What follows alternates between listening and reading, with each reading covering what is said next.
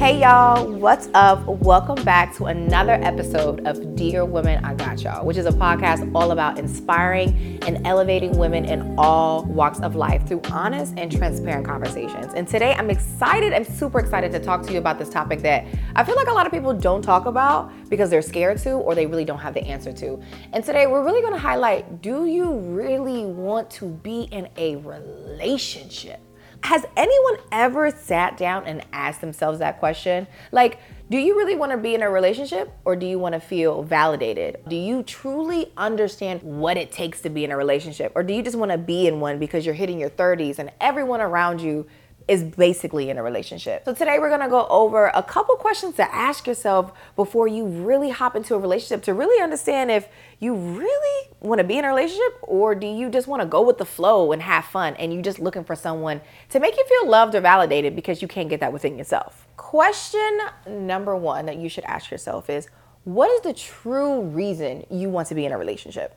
Are you looking to get a benefit from somebody else or do you truly want the companionship? I think in this generation, I'm gonna be truly honest with you. A lot of women are seeking a relationship for the wrong reasons. They either see their friend and their family group be in relationships. Two, they have pressure from social media and society. And three, they like what the person comes with. They like the benefits, meaning they own social media and they see somebody's flying them out, they're paying their bills, they're buying them back. It's a benefit but I don't think they truly understand the reason behind being in a relationship. For me, after a while, I had to ask myself that question, and I wasn't ready to be in a relationship up until recently. And the true reason why I want to be in a relationship is I want a partner. I want a best friend. I want my person that I can call on to in times of need. Yes, I have friends and I have family, but having someone that's your equal when it comes to business, when it comes to personal, when it comes to work, and being there for you at your lowest moments and your own cheerleader and your own confidant, like that's unmatched. So the next time you're considering being in a relationship or if you're going through your single phase, ask yourself that question like, what's my true reason that I'm seeking a relationship? Why am I really dating somebody? What's the whole benefit behind it? Question number two What is really your role in a relationship? And even better, are you ready to switch roles with your partner sometimes?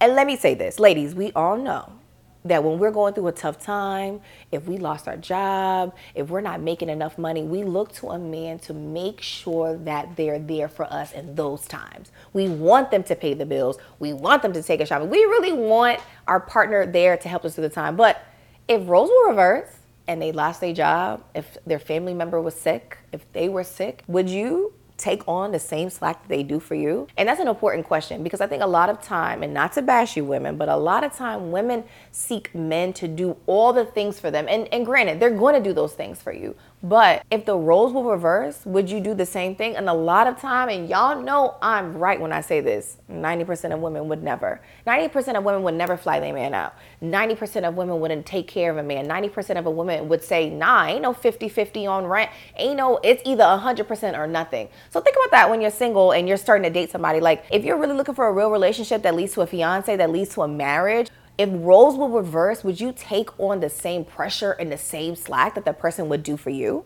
Question number three Is it more than what meets the eye? How are you attracted to somebody's potential? And I know y'all looking at me crazy when I say this. When you meet somebody, right?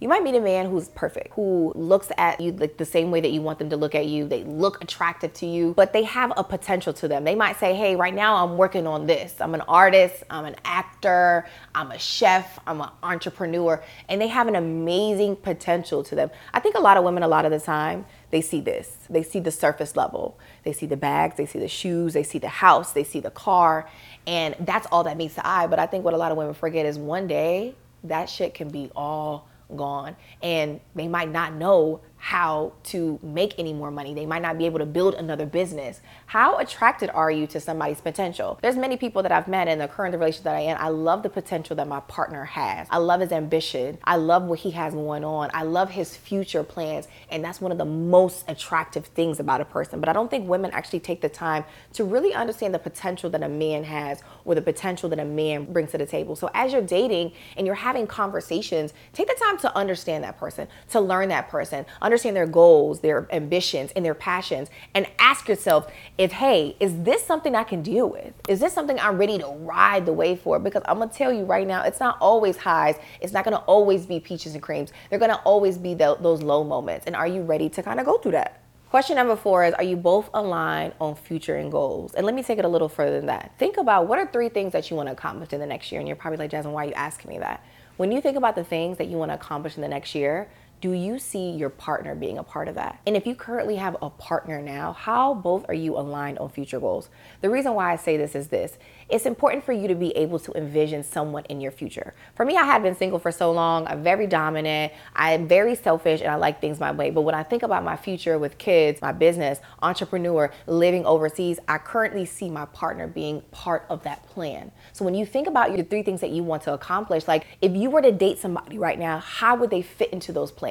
Or if you're currently dating someone else, are you both aligned? Are you a remote worker and they're not? Are you willing to move to where this person is? Do you want to live overseas and this person does not? Do you want to have kids and he does not? Do you want to run a business? Is he going to be able to be your business partner? You need to have that type of perspective to understand if you don't see a partner in your future goals in the next year or so, then that means you're not ready to be in a relationship and you're not ready to date. You're not ready to make sacrifices with the person that you're ultimately wanting to be with in the future. Question number five. This one's a tough one for me. What do you need to stop or improve on in order for you to have a healthy relationship? So let me tell y'all something. I'm a Leo, I'm dominant, but my biggest flaw or weakness is I'm very controlling. And sometimes I can almost play a man in a relationship, which is not a good trait. Now, when I get in a relationship with somebody new that has those same traits as me, one of the things that I have to work on or that I need to stop doing is stop being so uncontrolling. I need to let a man be a man. I need to let him lead, and I don't need to feel like I need to know every step of the way. A lot of women are stuck in their ways, and that's okay. But as you get in a new relationship with somebody and as you're dating, you have to understand first and foremost, you have to have a moment of self reflection where you say, hey, what role did I play in my other relationships? And what do I need to take from that as I move into my next relationship? Which goes into the idea of what do I need to stop and what do I need to improve in order to have a successful relationship? If you know you suck at communicating, if you know that you're selfish, if you know that you're controlling, I don't give a damn on how many relationships that you're in. You're either gonna find some weak ass man that's gonna deal with it and it's gonna fail anyways, or you're going to have to change in order to be successful for someone. So think about that as you're dating. Like, what are some traits that you need to work on? No one's perfect, and I'm not asking you to be, but you need to be mindful of those things because sometimes you're gonna meet somebody that's the complete opposite of you, or you're gonna meet somebody that would be perfect, but because you don't know how to communicate and you're too busy trying to control the situation, it's never gonna work. And the last question to ask yourself who are you as a partner? That is such a big question. Like, are you nurturing? Do you understand your partner's love languages? Are you there to help them through the toughest of times? And I think at the same token is how are you as a partner and how do you want your partner to be? Being in a relationship is easy in some sense, but it's also tough. But if you don't understand who you could be and what you could bring to the table, it could be really tough in a relationship. I think a lot of time people are always focused on the other person and they never take the time to really focus on themselves. I know for me, I'm, I'm super nurturing. And any time of need that you need me to, four, five, 10 o'clock in the morning, I'm always gonna be there for you. I understand your love languages. If you're someone that loves gifts, if you're someone that loves words of affirmations, I'm gonna make sure I, I'm there for you. I'm also very supportive. I want to be the person that the person wants me to be. And I also wanna make sure that I'm self. So as you're dating, as you're talking, as you're having conversations, ask yourself that question Who am I as a partner? And what do I want? What do I want from a partner in order to have a successful relationship. Dating in 2023 and 2024 is, is tough. It's hard because people keep saying that they want to be in a relationship, but at the end of the day, I think they only want what they see on social media, which a lot of the time it's false. So as you're navigating the dating world, keep these questions in mind and really ask yourself if you want to be in a relationship. And if you don't, that's okay. Take the time to heal, take the time to focus on yourself, and when you are ready, then take these questions and move forward with it. Thank you so much for watching today's episode. Keep thriving, keep being passionate, keep creating, and I cannot wait to see you on next week's episode of Dear Women, I Got Y'all. Hey y'all, what's up? It's Jazmin with Dear Women, I Got Y'all, and thanks for watching. Check out our other shows, Women of Tomorrow and Hidden Hands.